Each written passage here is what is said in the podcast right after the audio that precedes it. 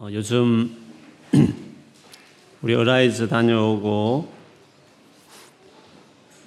하나님이 저에게 더 전도에 대한 마음이나 이런 마음을 더 부어 주셔서 참 감사합니다. 어, 예전에 없던 마음 중에 하나는 전도를 하루 더 하고 싶다의 마음이 요즘에 많이 듭니다.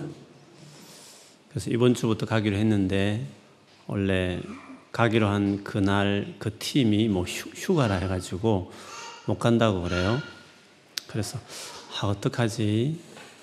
다른 날 더 정해서 가야 되는 데서 어 이번 주 토요일 날 우리 바베큐가 있어가지고 뭐 집에 준비할 것도 있고 이래서 시간 따로 내기가 좀 사실 좀 그렇거든요. 그런데 어떻게 하든지 내야 되지 이런 마음이 계속 제 안에 있습니다.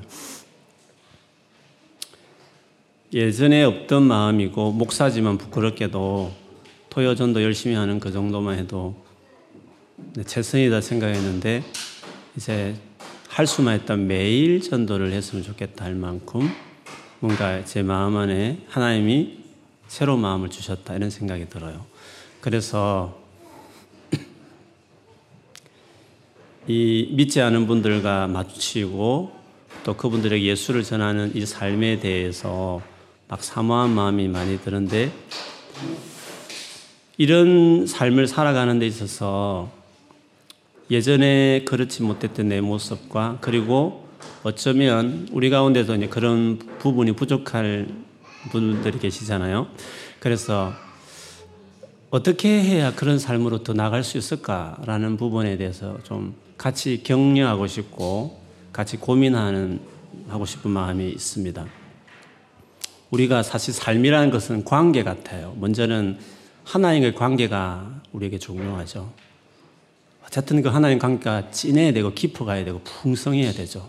그래서 여러분 늘 강조하지만 진짜 자기 삶 안에 주님과 만나고 교제하는 것이 굳건하게 세틀이 돼 있어야 돼요. 그게 건강해야 돼요.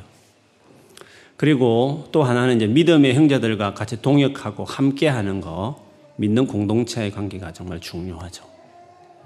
근데 또 하나 빼놓을 수 없는 관계가 세상 안에서 믿지 아니하는 분들과 믿지 아니하는 이 세상 분위기 속에서 어떻게 하면 그 하나님의 말씀의 가치를 드러내는가 세상과의 관계가 또 우리에게 정말 중요한 과제라고 생각해요. 오늘 제가 나누고 싶은 거는 이제 그 마지막 이 부분이죠. 물론 우리가 뭐 사실은 세상에서 시간을 더 많이 보내잖아요. 안 믿는 친구들하고도 더 많은 회사든지 학교에서 많이 보내잖아요. 근데 거기서 믿는 사람들의 색깔을 내야 되는데 그걸 어떻게 할 수 있을까?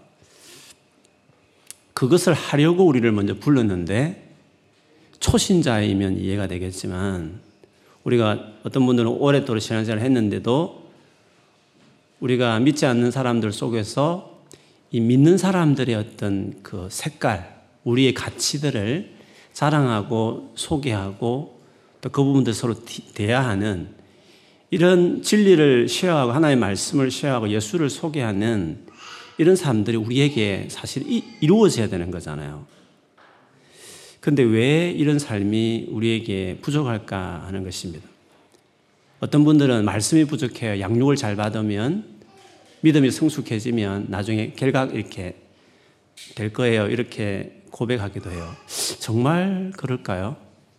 제자 훈련을 많이 받으면 성경을 많이 알고 신앙서적을 많이 읽으면 전도가 정말 저절로 될까요? 여러분 그렇게 생각하세요? 꼭 그렇지는 않은 것 같아요. 계속 이렇게 살면 계속 전도는 안 될 것 같아요. 왜냐하면 주변에 우리 목사님들 봐도 성경을 그렇게 많이 알고 평생 성경 가지고 공, 연구하시고 성경을 가지고 전하신 분들인데 여전히 전도하는 것들을 어려, 워하고 어색하시는 분들이 많이 있거든요. 하물며 우리 성도들이야 더 말할 것도 없다고 생각해요. 너무 전도 전도 하지 말고 균형, 균형을 잡아서 말씀도 양육하고 이렇게 성, 신앙의 성장을 해가며 전도할 것인데 그거 없이 전도만 하면 되냐고 그 말씀을 제가 이해는 하지만 한편으로는 진짜 전도를 의도적으로 하지 않고 그냥 그대로 두면 신앙이 성숙해지면 저주를 할 수 있을까? 저는 퀘스천이에요. 왜냐하면 목사님들 봐도 그래요. 그래서 이거는 말씀과 이렇게 신앙이 다져지는 것도 당연하죠. 그거 없이 하는 건 저는 아니다 생각해요. 동의하는데 그것들이 잘 쌓여가는 가운데에서 전도 파트는 진짜 의도적으로 해야 된다. 현장에 정말 나가봐야 된다. 그걸 지속적으로 해야만 그 영역을 해낼 수 있다. 그는 저, 저의 그 마음을 지울 수가 없어요. 저 개인의 삶을 봐서도. 제가 대학교 4년 동안 전도 많이 하기로 유명한 CCC를 다녔어요. 그리고 교육, 교육자 생활하면서도 어, 저는 초등학생들 제 주변의 사람들은 뭐 달란트 잔치하고 뭐 재미있게 프로그램 하면서 교회 아이들 모으고 그랬지만 저는 그게 잘못됐다기보다도 좀 고지식에서 우리 아이들을 아이 전도지 만들어서 아이용 전도지를 만들어서 제가 개인적으로 만들어 가지고 기존 전도지는 다 어른용이니까 그래서 사형리 훈련식 훈련을 시켜서 토요일 아이들 밖에 보내 가지고 전도해 가지고 그 전도해 가지고 그 관심 있는 친구들 교회 데리고 오고 이런 식으로 제가 교육자 생활을 했어요. 뭐, 그 다음에 수초적으로 빨리 부흥은 잘 하질 않더라고요. 중고등부 때도 그랬어요.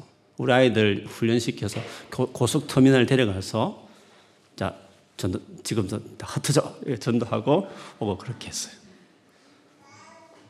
그래도 제가 전도가 불편했어요. 그냥 이렇게 막 같이 할 때는 하는데 개인적으로 전도가 잘 그게 불편하더라고요. 그래서 그냥 저절로 가만히 믿음이 자라면 알아서 전도될 것이다. 물론 어떤 분들은 뭐 갑자기 불 받아서 뭐 은혜를 입어서 하시는 분도 있기는 하지만 일반적으로 봤을 때는 전도는 의도적으로 뭔가 계속 현장에 나가고 해보고 하면서 만들어지는 것 같아요. 그래서 예수님 초창기부터 바리새인들처럼 학교 클래스 안에서 교육을 한 것이 아니라 현장에 자꾸 데려가서 직접 보여주고 영혼과 부딪히고 이렇게 하시잖아요. 그게 저는 제자 훈련이라고 생각해요.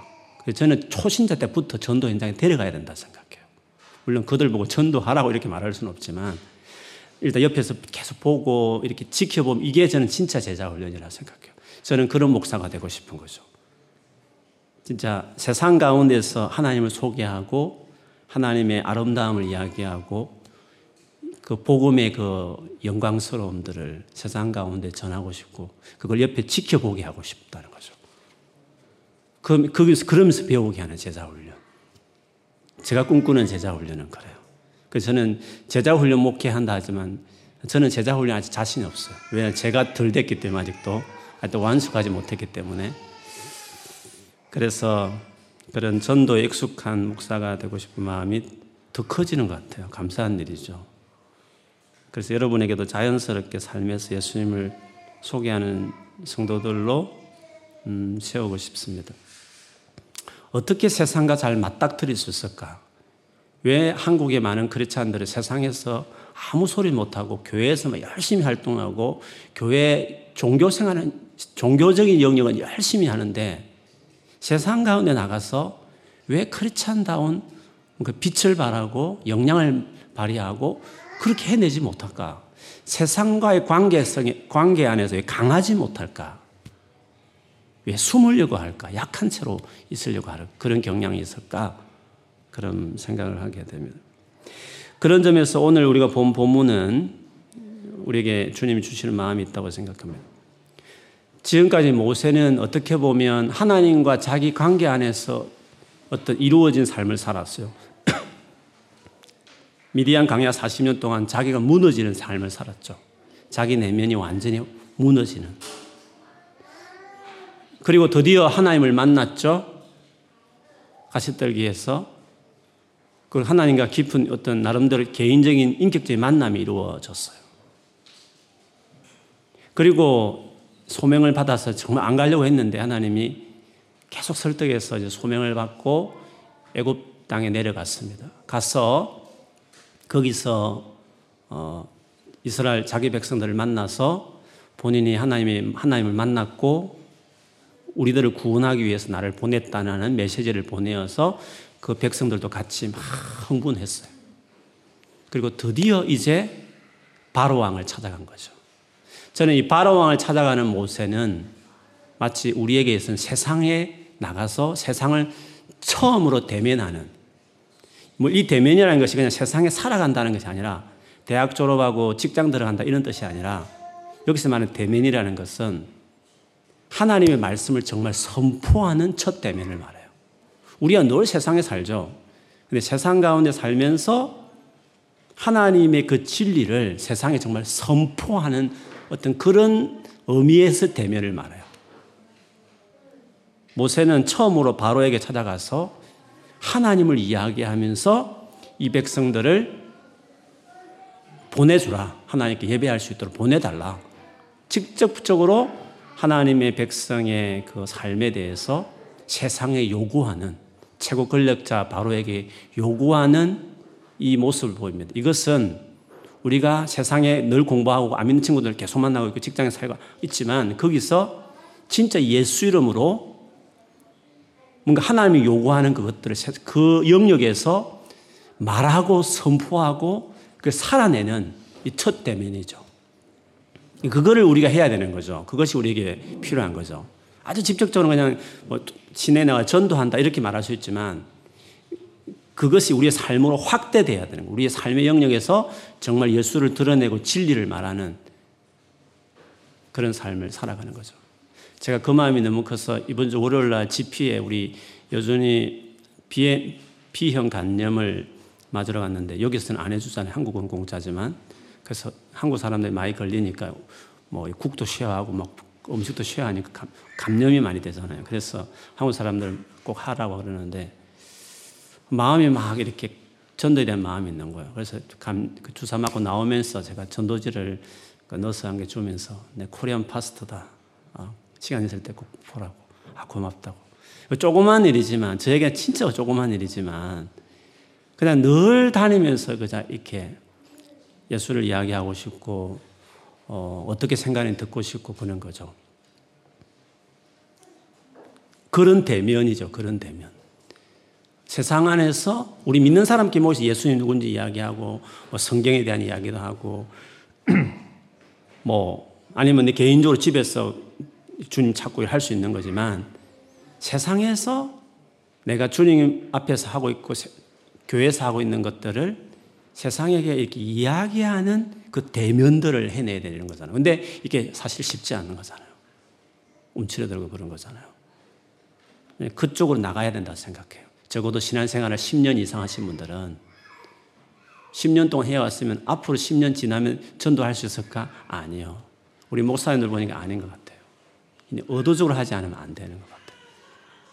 그러나 사실은 은혜가 필요하죠. 그래서 오늘 이 저녁에도 그 은혜를 하나님께 계속 구했으면 좋겠습니다.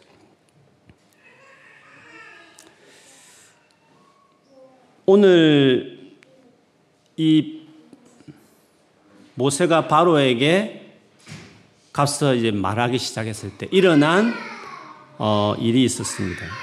오늘 22절에 보면 어떤 일이 일어났는지 보세요. 여러분 세상에서 만일에 여러분 색깔을 내기 시작하나요? 그럼 이런 일들이 일어나게 되죠. 22절에 보면 모세가 여호와께 돌아와서 아뢰되 주여 어찌하여 이 백성이 학대를 당하게 하셨나이까? 어찌하여 나를 보내셨나이까? 바로 왕을 찾아갔을 때 사흘 길을 광야로 들어가서 하나님께 예배할 수 있도록 허락해 달라. 하나님 여호와 하나님이 그렇게 말하라 했다. 이것이 우리가 지금 중요한 일이다. 우리 색깔을 냈을 때 바로 왕이 화를 내면서 이들이 게을러 가지고 이렇게 한다 하면서 우리 앞에서 봤듯이 집도 주지 않는 채로 벽돌을 옛날처럼 똑같은 숫자의 벽돌을 구워내라고 요구하기 시작하죠. 그래서 백성이 집 없는 상태에서 벽돌 만든다고 너무 고생을 했죠. 제대로 숫자를 못 맞추니까 이제는 막 폭력을 행사하면서 괴롭히고. 그래서 나중에 그들이 아, 모세와 아론을 만났을 때 오히려 모세와 아론의 화를 내면서 당신들 때문에 우리가 더 고통을 당했다고 막 이렇게 하죠. 그랬을 때 모세가 하나님께 돌아와서 말하기 이렇게 말한 거죠. 주여 어찌하여 백성이 이 백성이 학대를 당하게 하십니까? 라고 이야기했습니다. 23절에 가서는 이렇게 말하죠. 내가 바로에게 들어가서 주의 이름으로 말한 후부터 후로부터 그가 이 백성을 더 학대하며 주의 이름으로 말한 후로부터 그가 이 백성을 더 학대했다 라고 말을 했습니다. 그래서 여러분이 이제 세상에서 대면해서 뭔가 주의 이름으로 주님 원하는 말씀을 나누기 시작하잖아요. 그러면 첫 경험하는 것은 이 같은 학대를 경험하는 거예요.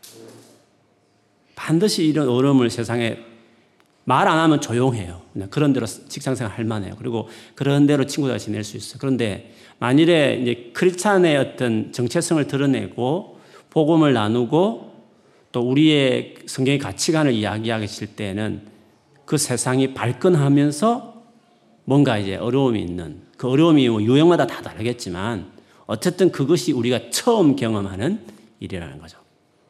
그래서 어떻게 되면 우리는 그것 때문에 염려해서 침묵하죠.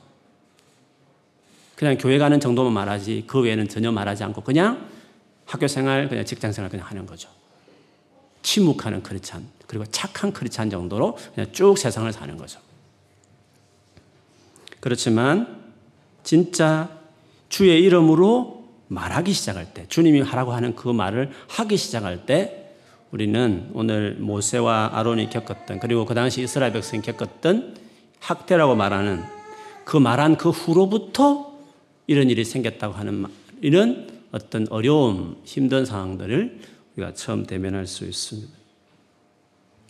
그런데 사실 이건 새삼스러운 것이 아니었고 3장에 이미 모세에게 그 말을 먼저 하나님이 하셨습니다. 말 안 들을 것이다. 절대 그렇게 하지 않을 것이다. 네 말대로 하지 않을 것이다. 라고 이야기를 했습니다. 예수님께서도 마태복음 10장 32절 34절에 보면 제자들을 이제 전도 보내면서 하신 말씀이었어요. 누구든지 사람 앞에서 나를 시인하면 나도 하늘에 계신 내 아버지 앞에서도 그를 시인할 것이요. 누구든지 사람 앞에서 나를 부인하면 나도 하늘에 계신 내 아버지 앞에서 그를 부인하리라. 내가 세상에 화평을 주러 온 줄로 생각하지 말라. 화평이 아니요 검을 주러 왔노라 라고 이야기했습니다. 검을 주러 왔다. 반드시 네 색깔을 내면 칼불이 나는 같은 어떤 갈등과 분쟁과 어떤 어려움들이 반드시 그 현장에 있다. 주님도 그렇게 말씀을 하셨습니다. 그렇기 때문에 이런 것들이 두려워서 우리는 자기 믿음을 세상에 표현하지 못하는 거죠. 세상에 소금과 빛이지만 세상에서 그런 소금으로 빛으로 세상에서 뭔가 역할을 해내는 세상과 직면해내는 용기 있는 삶을 우리가 이제 살지 못하는 크리스찬들이 많이 있죠. 그렇게 되면 어떻게 됩니까? 우리의 입지는 좁혀지죠. 그래서 더더욱 세상에서 우리가 해야 될 역할들은 더 좁혀지죠. 침묵하기 때문에. 그리고 교회 와서만 크게 활동하는 거죠. 그래서 교회 생활과 세상 생활이 완전히 더 이, 이중화되는 세상은 그냥 돈 벌러 가기 직장 가는 거고 학교는 그냥 공부하러 가는 것 정도밖에 안 되는 거죠. 그리고 나쁜 짓 좀 안 하는 정도. 그 외에 이제 열심히 교회 생활하는 이런 식으로 완전히 교회 생활과 세상 생활이 따로 완전히 돼버리는. 그래서 세상 일주일 있었던 하나님에 대한 생각을 거의 안 하다가 아침 큐티할 때 좀 생각하고 그 다음에 교회 할때 생각하고 그 다음에 평소에 막 열심히 일할 때는 주님 생각이 전혀 안 나는 거예요. 밥 먹을 때 대할 때도 주님 생각 잘 안 하고 그런 거죠. 그거를 일명 이제 세속주의다 이렇게 하는 거죠. 그걸 외식이라 그렇게 하죠. 그런 크리스천으로 전락, 우리, 그것은 세상에서 우리 입지가 완전히 없어지는 거죠. 우리 입지는 교회밖에 없는 거죠.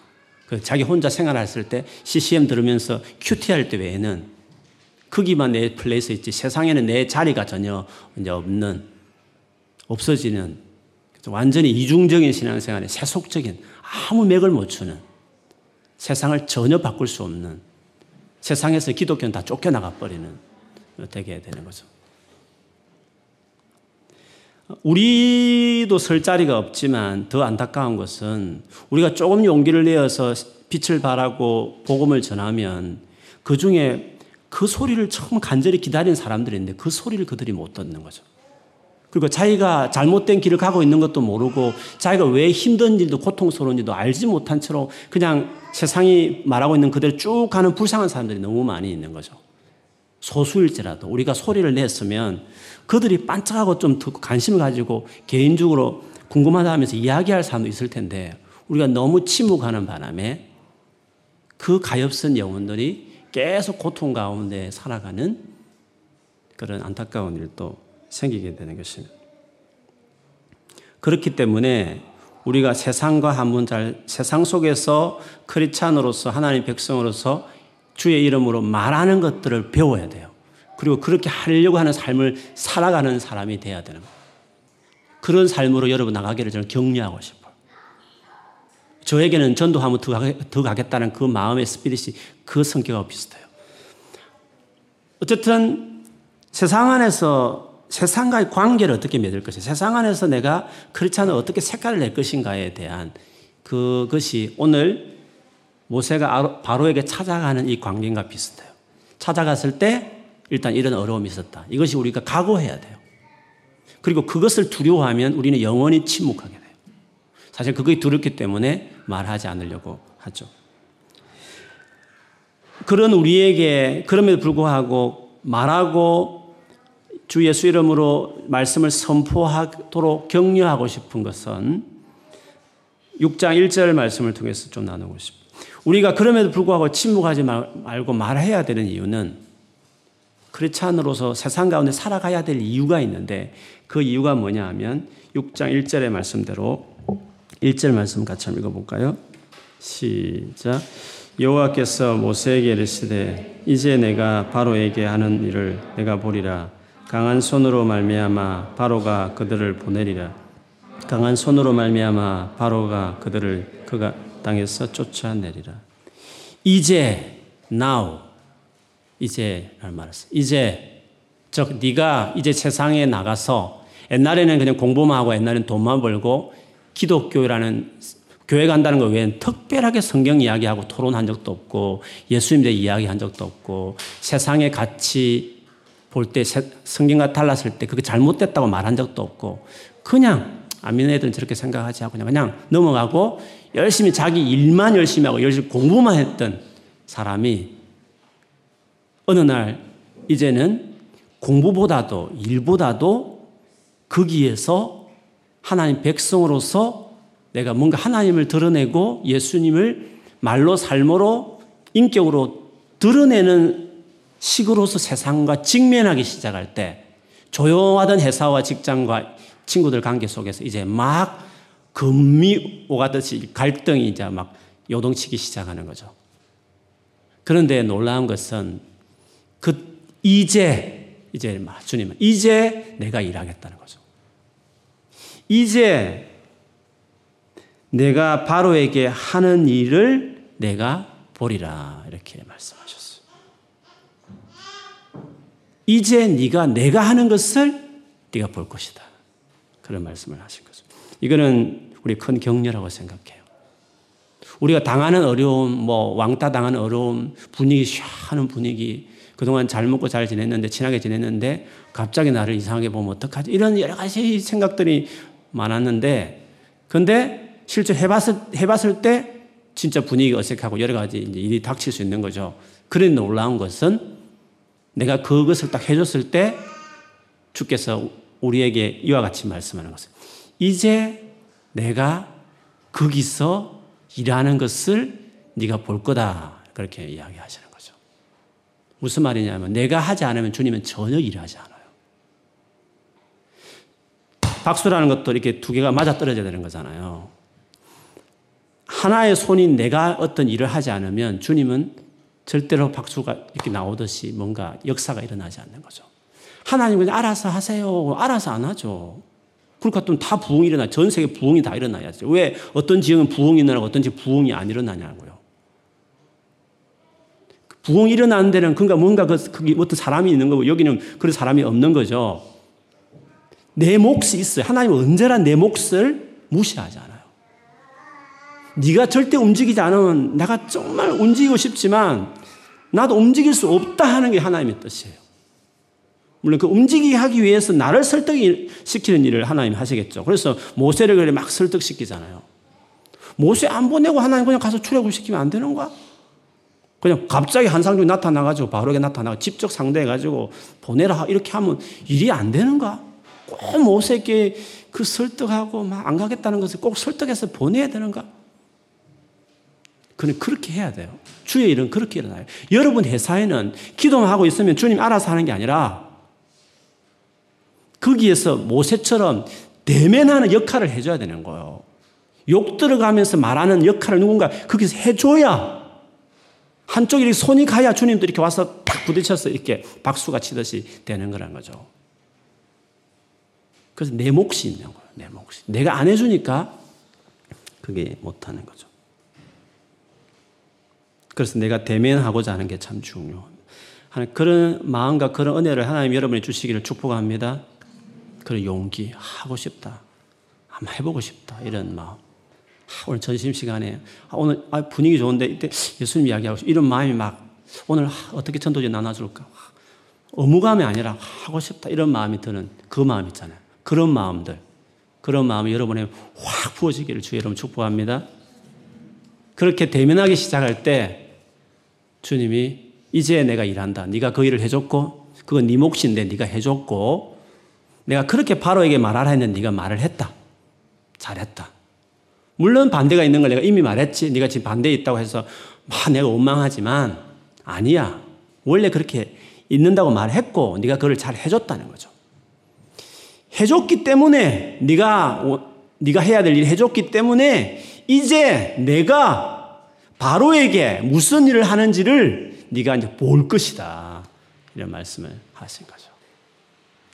그 현장에 가야 돼요. 한번 나가봐야 거기서 역사가 일어나는 거예요.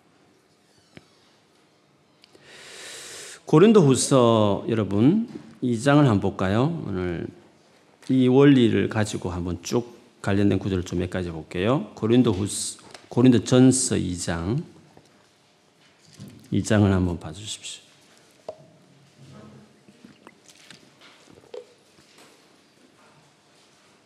2장 1절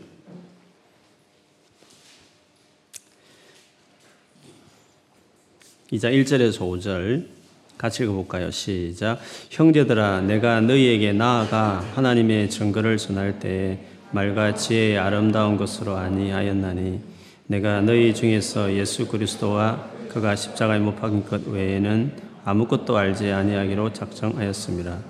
내가 너희 가운데 거할 때 약하고 두려워하고 심히 떨어노라.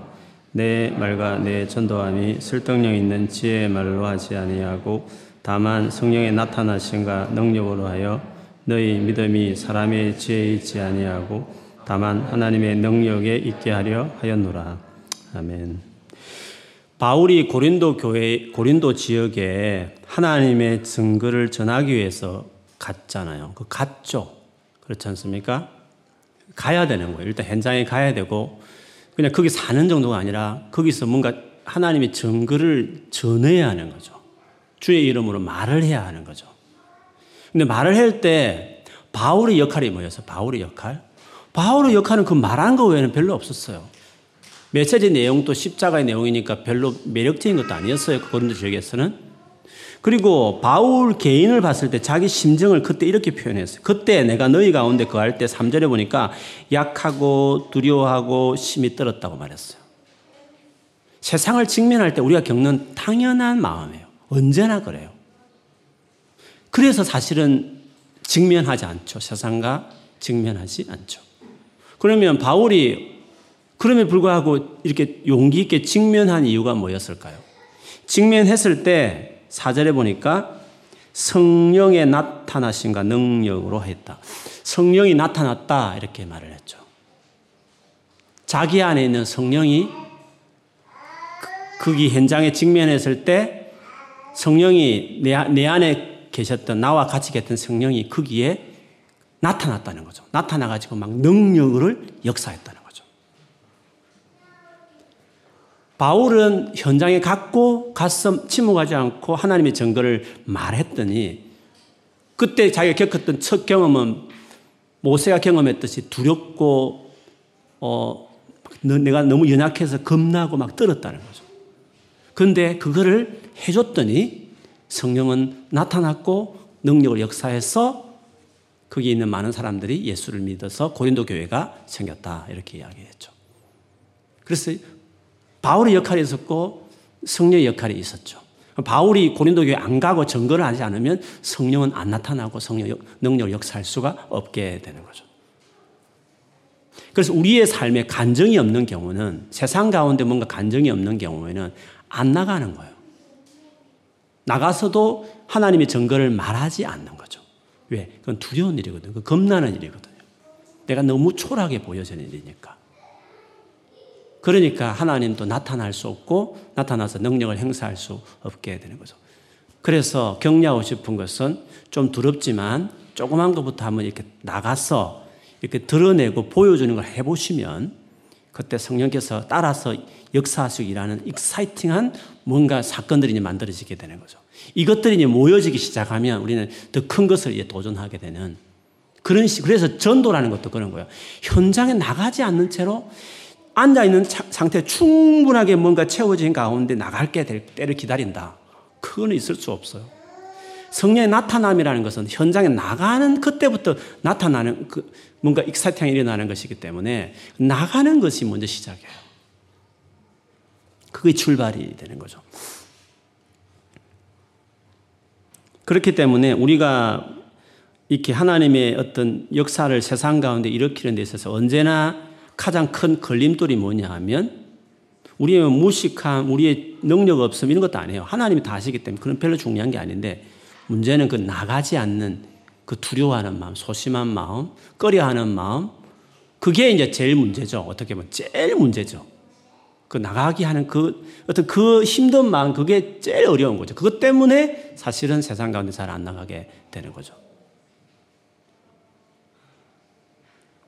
그래서 내가 죽어야 내가 죽는다는 의미는 뭐 자존감 없어진다는 말이 아니라 어떤 남의 눈을 의식하는 나 그리고 남에게 잘 보이고 싶어 하는 나, 그 남들이 나를 어떻게 바라보고 하는 이런 사람을 의식하는 이런 나, 이것들이 완전히 내려놓고 이거를 무너지지 않으면 못 나가는 거예요. 내 자신이 문제예요. 내 자신 이런 어떤 생각과 태도들이 세상에서 회사나 직장에서 그걸 하지 못하게 하는 거죠. 나 자신이 창피스럽고 내가 내 자신이 살아있는 이것이 이제 문제가 되는 거죠. 어저께 저녁에 우리 어떤 목사님하고 전도를 일주일에 세 번 하시는 목사님이 계시는데 그 목사님하고 어, 그 전도를 세 번 하신다니까 하루 같이 어디 시간 맞으면 갈까 생각하던 머리 굴리다가 그분하고 이제 전화를 했는데 그분이 그러시더라고요. 자기는 한 30년 가까이 됐을 거예요. 런던 오신 지. 근데 영어가 큰 산이래요. 그 영어를 잘 못하신대요. 어, 그러시면서 하시는 말, 자기는 전도 나가면 빌리빈 지저스 피켓 하나 들고 왼쪽에는 뭐 성경 구절 뭐 하나 딱 들고 그거 들고 한 두 시간까지 있으시대요.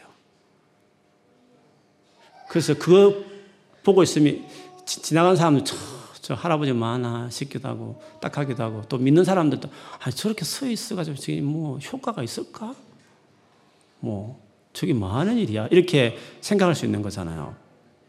그런데 그분은 간증을 하는데 너무 좋다는 거예요. 하나님의 강력한 임재가 있다는 거 그 자리에. 그래서 이 현장에 안 나가보면 몰라요. 물론 현장에 많이 나가봤는데 없던데요. 이렇게 하신 분도 계실지 모르겠지만 아니에요. 그래서 포기하지 말고 꾸준히 나가 보시면 달라요. 이 현장에서 만들어지는 것이 다 만들어진 그 다음에 가야지 이거는 아닌 거죠. 제가 어, 청년부 한국에 할 때 어떤 나이 노충각이 있었어요. CCC 승교단체도 활동하고 뭐 강의도 많이 하고 이런 친구였는데 나는 또 자기 나름대로 신앙이 좋다고 생각하는 친구였어요. 그래서 강의 중에 뭐 결혼 특강 이런 것도 한다 하더라고요. 자기는 결혼도 안 하면서 뭔가 결혼에 대해서 이렇게. 그래서 나중에 정말 결혼을 했어요. 잘 살 줄 알았어요. 나중에 그 여자 그 집사님하고 막 갈등이 있고 막 이혼하니 많이 그런 고민을 하더라고요. 물론 나중에 잘 갈등을 극복해서 이제 잘 살고 있긴 한데 결혼 특강하고 결혼은 달라요. 이론을 바삭하게 안다 해서 잘 되느냐? 결혼은 또 다르거든요. 부부로 산다는 것은 또 다른 거예요. 마찬가지, 전도도 마찬가지예요. 전도라는 것은 현장에서 배우는 거예요. 40살까지 결혼 연구 많이 해도 딱 40살 결혼하면 그때부터 결혼은 초보 시작하는 거예요. 전도 아무리 강의를 많이 공부하고 배워도 전도에 대해서 불신자들에 대해서 연구를 많이 해도 전도 딱 나가보면 거기부터 초보예요. 빨리 나가는 게 좋아요. 그래서 20살 갓 결혼하는 것이 50살까지 결혼 연구 자기가 하는 것보다는 그 훨씬 나아요. 빨리 갈수록 더 나은 거예요. 현장에서 만들어지는 거지 뭐 이론으로 준비되는 거예요.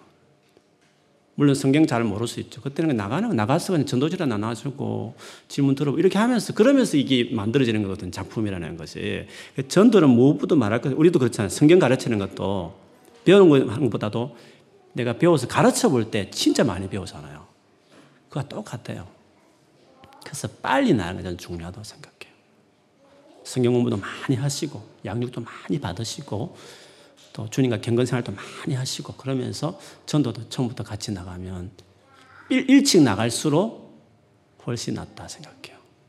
제가 몇 년째 전도하는데 몇 년 전부터 전도하지 않고 그냥 있었던 분은 지금 훨씬 좀 차이가 난 거잖아요. 저희 보기엔 별거 아닌데 뭐 그분들 보기에는 제가 대화로 전도하기 시작한 것안한 사람에 비하면 훨씬 나는 진전된 거란 말이죠.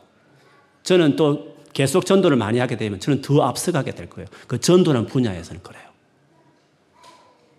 그래서 현장에 나가야 돼요.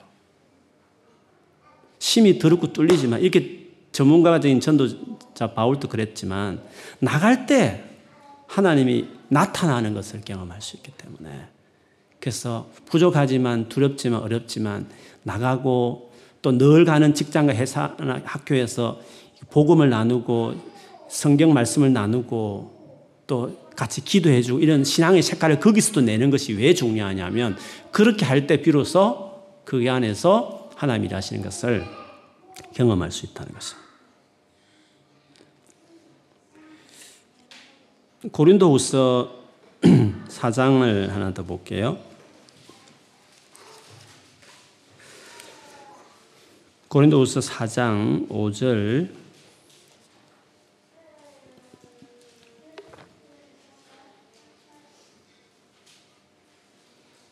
4장 5절부터 5절만 한번 읽어보겠습니다. 시작. 우리는 우리를 전파하는 것이 아니라 오직 그리스도 예수의 주 되신 것과 또 예수를 위하여 우리가 너희의 종된 것을 전파함이라. 여기 보면 바울이 두 가지를 전파한다 했잖아요. 우리를 전파하는 것이 아니라 그렇죠. 우리는 죽는 거예요. 뭐 내가 이목이 어떻고 남들 나를 어떻게 보고 이게 중 이거 이것이 중요하면 전도를 더더욱이나 할 수 없죠. 개인 경거생활 잘할 수 있어요. 교회에서 열심히 활동을 잘할 수 있어요. 왜? 우리 다 그걸 좋아하는 무리들 속에 모였으니까. 그러나 이것을 싫어하고 별로 미련하게 보고 바보같이 어리석게 보이는 그런 사람들 있는 세상에서 그걸 한다는 것은 내 낯짝이 제일 부끄러운 거거든요. 그래서 우리를 전파하는, 우리를 내세우, 우리가 어떻게 좋은 이미지를 가지겠다는 사람의 이목을 깊이 생각하는 것 가지고는 전도를 할 수 없는 거죠. 그래서 바울은 아예 내려놓은 거죠. 우리를 전파하는 것이 아니라 오직 그리스도 예수의 주 되신 것을 전파하고 예수를 위하여 우리가 너희의 종된 것을 전파하라. 종이 된다는 게 뭘까요? 종은 함부로 대하는 거예요.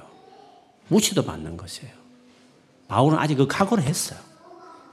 자기가 인정받겠다는 걸 아예 내려놓은 사람이었어. 그러니까 전도가 되는 거죠. 나는 종이다. 종처럼 나를 취급해도 괜찮다. 침뱉고 무시하고 아이고 바보 같은 이렇게 해도 종이니까 내가 나 찾는 건 관계없다는 거. 내가 어떻게 취급받는 건 중요하지 않다는 거죠. 그 태도가 딱 돼 있는 거죠. 그 자기 자신에 대한 태도가 복음 현장에 어떤 마음이냐 그게 중요한 거. 그 어제 그 목사님도 그렇게 하더라고. 내가 전도 현장에 가서 욕 듣는 거는 괜찮다고. 예수님 욕 들을 때 우리가 화를 내야지. 그걸 어분이라 그러지. 내가 뭐 어떻게 지급받는 거는 그건 중요하지 않다. 그것을 내려놓지 못하면 우리 주님 일 못한다. 그 목사님도 그렇게 하시더라고. 어떻게 보면 그게 안 돼 있으니까 전도를 힘들어하지 않을까. 아직도 내가 살아있기 때문에 그렇다는 생각이 들어요. 그래서 뒤에 가보면, 7절에 보면 이 보배를 질거려서 가뒀으니 이 보배는 예수 그리스도고 사람을 살리는 복음이잖아요. 능력이 심히 큰 것이 하나님께 있고 우리에게 있지 아니함을 알게 하라. 질그릇은 아주 금방 깨지기 쉬운 그 유리그릇을 질그릇이라 말하자요. 우리는 그렇다는 거죠. 그렇지만 그런 우리지만 세상 가운데서 이 보배를 우리 안에 가지고 있기 때문에 세상 가운데 나갈 때 나는 질그릇 같은 느낌 때문에 가날프고 연약하고 바울처럼 두렵고 그런 거죠. 그렇지만 그 보배신 예수 그리스도를 세상 가운데 나가기 시작하는 것이 중요하죠. 그랬을 때 현상을 보면 8절에 보면 우리가 사방으로 우겨 삼을 당하여도 우리 우겨 삼을 당하여 그런데 쌓이지 않나요? 답답한 일을 당할 수도 있어요. 그런데 낙심하지 않는다고 말해서 박해를 받을 수 있어요. 그러나 버림받지 않고 거꾸로 트림을 당하여도 망하지 않는다고 말을 했어요. 두 가지 일이 다 일어나죠. 나의 연약함이 그대로 드러나는 반면에 놀라운 능력이 또 나타나는 거죠. 그러면서 10절에 아예 이렇게 말했어요. 우리가 항상 예수의 죽음을 몸에 짊어지면 예수의 생명이 또한 우리 몸에 나타나게 하려 함이라. 우리 살아있는 자가 항상 예수를 위하여 죽음에 넘겨지면 예수의 생명이 또한 우리 죽을 육체에 나타나게 하려 함이라. 그런 적 사망은 우리 안에 역사하고 생명은 너희 안에서 역사 하느니라. 라고 말을 했습니다. 두 가지가 같이 있는 거죠. 내가 예수를 죽였던 그 죽음, 그게 고난이잖아요. 그거를 내 몸에, 내 삶 안에 종같이 취급받는 세상의 나를 종처럼, 종처럼 함부로 대하죠. 내가 복음을 전하기 시작하면. 그렇잖아요. 모세가 바로왕 갔을 때 말을 하게 했을 때 함부로 대하잖아요. 학대를 하잖아요. 그게 종으로 취급받는 거죠. 무시당하는 거잖아요. 근데 이상하게 무시당하고 끝날 줄 알았는데 하나님이 그에게 역사하셔서 나타나셔서 능력을 나타내심으로 다른 일이 일어나는 거죠. 답답한 일 당했는데 낙심하지 않고 우겨삼을 당했는데 이상하게 쌓이지 않고 버림받은 것 같은데 불구하고 안 하고 이런 역설적인 두 가지 현상이 다 나타나게 되는 거죠. 그래서 진짜 전도자들은 고난의 이야기도 많이 있지만 하나 역사하신 스토리 많이 두 가지 스토리가 다 있는 거죠. 그런데 고난을 안 받고 하나 역사하는 거 많이 경험하고 싶은 사람은 미안하지만 그 능력도 경험하지 못하게 되는 거죠. 두 가지가 다 같이 돌아가게 돼 있어. 그래서 이것을 하겠다. 내가 내 자신을 전파하지 않고 내가 어떻게 됨을 중요하게 생각하지 않고 딱 자기를 죽이고 내려놓는 상태에서 나가기 시작하면 그런 직업을 당하더라도 계속 나가기, 나가게도 되지만 나가기 시작하면 하나님께서 역사하시는 여러 가지 기적들을 나는 죽는 것 같은데 이상하게 내 안에 생명이 나타나서 이렇게 예수의 부활의 생명이 나타나서 나의 그 발자취 속에 많은 사람들이 변화되고 이렇게 영향을 받고 새롭게 되는 일들이 회사 안에서 직장들이 막 직원들이 막 어려움 있는 직원들이 막 위로받고 가정이 회복되는 일도 나타 그런 스토리들이 막 만들어지게 되는 것이죠. 이 놀라운 일. 하나님은 그런 일들을 위해서 우리를 부르셨고 네가 세상에 직면해라. 네가 정말 붙어줘야 전염을 시켜야 돼. 네가 전염을 시켜야 돼. 코, 뭐, 감기도 전염시키려면 앞에 해야 이렇게 전염이 되는 거잖아요. 직면하라는 거죠. 직면해 달라는 거죠. 내가 그 뒤에 할 테니까 네가 직면해 달라는 거죠. 직면하지 않게 멀찍하게 기도하면서 직장을 변화시켜 주세요. 가정을 변화시켜 주세요. 우리 큰아버지 예수 믿게 기도한다고 되나요? 그게 기도를 제가 너무 이렇게 해서 죄송하지만 기도할 뿐만 아니라 직면해야 되죠. 이렇게 대면하는 것이 필요한 거죠. 욕을 들어도 대면하는 필요하죠.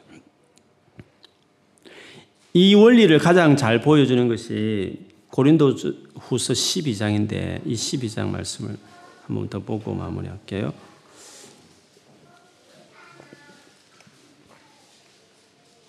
(12장) 여러분 잘 아는 내용이죠 너무 많이 들었던 거죠 바울이 천국에 갔다 왔는데 너무 많은 체험을 하고 난 이후에 하나님이 교만하다 싶어서 바울에게 육체의 가시를 주셨잖아요. 그래서 바울이 너무 고통스러워 주님이 이 가시가 빼주세요 없애주세요라고 말했더니 주님이 응답하시기를 아니야 이건 은혜야. 내 은혜가 너에게 좋게. 그래서 바울이 알겠습니다. 평생이 가시를 안고 교만하지 않고 겸손하게 이렇게 살면서 그러면서 하나님을 바라보면서 계속 사역을 훌륭하게 했다라고 말하면서 이 소위 말하는 육체의 가시를 이제 바울이 가진 질병이었다. 어떤 사람 안질이었다, 간질병이었다, 뭐 여러 가지 어떤 병으로 이걸 보통 이야기를 해요. 그런데 요즘에 학자들도 그렇게 말하는 분도 늘어나고 있지만 저 개인적으로도 그렇지만 여기 만 육체의 가시는 바울이 지닌 질병이라고 저는 보지 않아요. 그 12장에 보면 육체의 가시를 바울이 설명을 했어요. 7절에 보니까 내 육체의 가시 곧 사탄의 사자를 주셨으니 이렇게 말을 했어요. 사탄의 사자를 영어 성경에 보면 메신저거든요. 사탄이 보낸 메신저라는 말이거든요. 그 의미는 뭐냐면 고린도 교회에 바울이 그 말했어요. 천사로 가정하고 자칭 사도라고 말하는 사람들이 고린도 교회에 있었다고 그랬어요. 그러니까 사단의 앞제비가 되어서 교회에 들어와서 바울의 사도권에 대해서 시비를 걸고 바울이 저는 복음까지도 힘들게 말했던 사탄의 조종을 받는 사탄의 앞제비 같은 그런 그럴싸하게 천사를 가장하고 사도처럼 행사하는 그 일단의 메신저들이 어, 고린도 교회 안에 들어와 있었던 거죠. 그래서 주님은 이 사람을 좀 처리해 주세요. 이 사람만 없으면 좀 교회가 잘 될 것 같고 고린도 교회가 건강하게 자랄 것 같은데 이 사람이 너무 이렇게 나를 괴롭히고 고통스럽게 하는데 하나님 이 사람을 좀 제해 주세요. 이 사람 교회에서 나가게 좀 나가게 만들어 주세요. 이런 식으로 사탄의 누가 봐도 사탄의 역할, 역할 역할을 하는 사람까지 보여지는 사람이어서 막 하나님께 기도한 거죠. 근데 하나님께서 아니다. 그렇게 교회 안에 있는 것도 어떻게 은혜다라고 말하면서 그냥 두라고 이야기하죠. 그러면서 말하기를 하나님 말해 만일에 네가 그런 어려움을 자꾸 힘들어하고 없어지기를 바란다면 내 능력이 나타날 수 없다.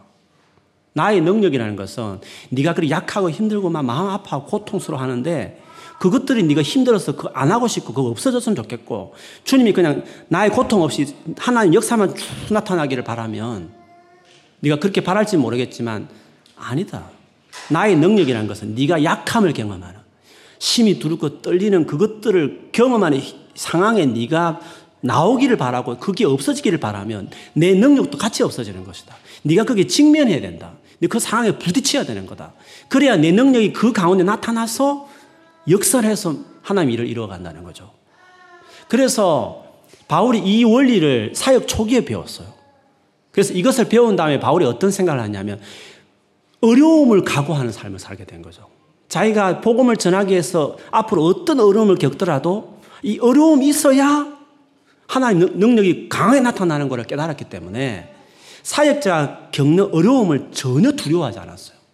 그리고 어려움은 당연하다 여겼고 초창기부터 이걸 배웠기 때문에 그는 모든 사역 현장에서 자기가 연약하기 때문에 겪는 사랑이 없어서 너무 내가 사, 마음의 상처를 더 깊이 받고 혹은 내가 너무 연약하기 때문에 뭘 못하고 이런 것들이 많이 있는 거잖아요.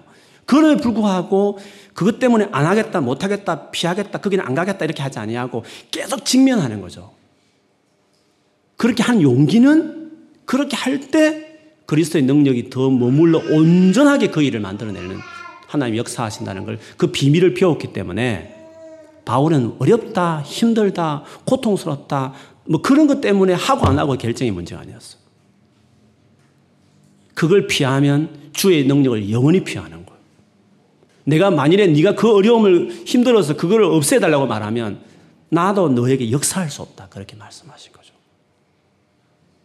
이 육체의 가시를 그렇게 이해해야 되는 이유는 12장에 보면 그 힌트를 이렇게 말해요. 10절에 가보시면 보세요. 9절에 보면 내가 어 9절 10절 읽어볼까요? 9절 10절 읽어보겠습니다. 고린도 후서 12장 9절 10절 같이 읽겠습니다. 시작. 나에게 이르시기를 내 은혜가 내게 족하도다. 이는 내 능력이 약한 데서 온전하여 짐이라 하신지라. 그러므로 도리어 크게 기뻐함으로 나의 여러 약한 것들에 대하여 자랑하리니 이는 그리스도의 능력이 내게 머물게 하려 함이라. 그러므로 내가 그리스도를 위하여 약한 것들과 능력과 궁핍과 박해와 공고를 기뻐하노니 이는 내가 약한 그때에 강함이라. 여기 약하다는 것은 그리스도를 위하여 그리스도를 위해 살려고 하다 보니까 겪는 모든 어려움을 약한 것이라고 표현한 거죠. 약한 것. 인간관계에서 그 어려운 관계에서 바울이 감당이 안 되는 내가 너무 약한 거예요. 너무 고통스러워. 하나님 이걸 빨리 제거해 달라는데 처리해 달라고 사단의 역할을 하는 저 누구 누구 저 사람을 좀 제거해 달라고 바울이 기도했던 것 같아요. 아니다. 그것 때문에 네가 네 자신도 겸손해지기도 하지만 주의 일이라는 것은 어디 가든지 어느 교회든지 어떤 사회든지 그런 일을 자꾸 당한다는 거예요. 그때마다 힘들다 어렵다 못하겠다 해버리면 사회 그만둬라 해 너는. 나는 너를 통해 역사할 수 없겠다 이렇게 말하는 거죠. 그래서 바울은 그때 패러다임이 완전히 바뀌어버린 거죠. 어려움을 직면해내야 되는구나. 피하지 말아야 되는구나. 주의 일은 그렇게 이루어지는구나. 내 안에 그 예수를 죽인 죽음이 역사하고 동시에 생명이 같이 역사하는 죽음은 싫고 생명만 역사하고 이를 원하는 것은 있을 수 없다는 거죠. 죽음도 같이 역사하고 생명도 같이 역사해야 되는 거예요. 예수의 죽은 십자가도 내 삶에 같이 있고 예수의 부활도 같이 나타나야 되는 거거든요. 두 가지 똑같이 간다는 거거든요. 그래서 10절에 그리스도를 위하여 그리스도 때문에 약한 것들, 능욕, 궁핍, 박해, 공고 다 이게 예수 믿는 사람이 겪는 어려움들을 말하는 거잖아요. 그래서 바울이 말한 이 약한 것이라 이 의미는 그냥 자기 질병을 말하는 게 아니라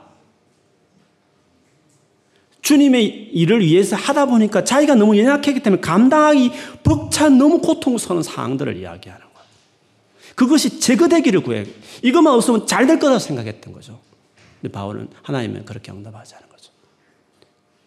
나, 나는 그렇게 일한다는 거죠. 현장은 목, 목회 현장이든지 전도 현장이 다 그렇다는 거죠. 그래서 만일에 여러분 우리가 이런 것들을 그리스도를 위하여 감당할 어려움을 많이 피하고 계속 숨어 지낸다면 우리 영원히 주님의 역사를 삶의 현장에 경험하지 못해요. 왜 우리가 세상에서 이렇게 부딪히며 나가지 못하는 이유는 이걸 하지 않는 채로 뭔가 역사가 일어나기를 기대하는 거죠. 전혀 손해보지 않고 내가 대가를 지불하지 않는 채로 뭔가 능력이 나타나고 역사가 일어나기를 기대하는 거죠. 사람 하나 바꾸는 도 그래, 그렇거든요. 그래서 처음부터 크게 할 수는 없지만 조그만 것부터 여러분 현장에 부딪히고 말하는 것들을 지금부터 해 나가는 것이 필요해요. 그렇게 하다 보면 하나님께서 일하신 걸 하나하나 경험하게. 처음부터 곰하고 싸운 다음에 그 다음에 골리앗하고 대면하는 다윗처럼 그런 거예요. 전도라는 영역도 지금 안 하면 10년 후에 그때 전도전 안 하는 거 벌벌벌 뜨는 건 그때부터 또 시작이에요. 20년 후도 마치 그때도 발발발 떨면서 또 전도전 나눠주게 돼 있어요. 달라질 거 하나도 없어요. 빨리 나가야 그 분야에 하나님이 확 역사하시는 거예요. 하나님 함께하는 걸 경험해야 그 두려움이 계속 있음에도 불구하고 계속 나가게 되는 거예요. 그래서 훨씬 큰 믿음으로 나가게 되는 것이거든요. 모든 영역이 다 그래요. 모든 신앙 영역이 다 그래요. 그래서 저는 전도 부분에 빨리 마스터란 것이 없지만 저는 빨리 더 가고 싶은 거죠. 저는 확실히 더 나가기 시작하면 몇 년 지나고 나면 아예 시작지, 시작지 않은 분들하고 훨씬 저는 달라지게 하나님께서 제 삶을 인도할 것을 믿어요. 제가 아니라 하나님 그분이 저와 함께 하시면 그렇게 만들어 갈 것이라 저는 믿어요. 그래서 저는 계속 갈 것이란 거죠. 계속 주시는 마음에 순종해 가는 거죠. 그래서 여러분의 다 맞게끔 하나님이 다 맞게끔 전도 한 부분 이야기했지만 다 맞게끔 하나님 여러분 삶을 인도하실 거라는 생각해요. 하나님 감동을 주는 대로 순종을 하세요. 그 반드시 두려운 일이에요. 하기 싫은 일일 수도 있어요. 못할 것 같을 수도 있어요. 근데 순종해야 하나의 능력이 나타나고 일하게 돼, 돼 있어요. 순종하지 않으면 주님은 꼼짝도 하지 않았어요. 순종하라는 그 말, 설득하는 일을 계속 하는 은혜만 베푸실 거예요. 결국 내가 해야 되는 거예요. 그렇게 하시면 하나님의 큰 은혜를 경험할 수 있습니다. 같이 기도하겠습니다.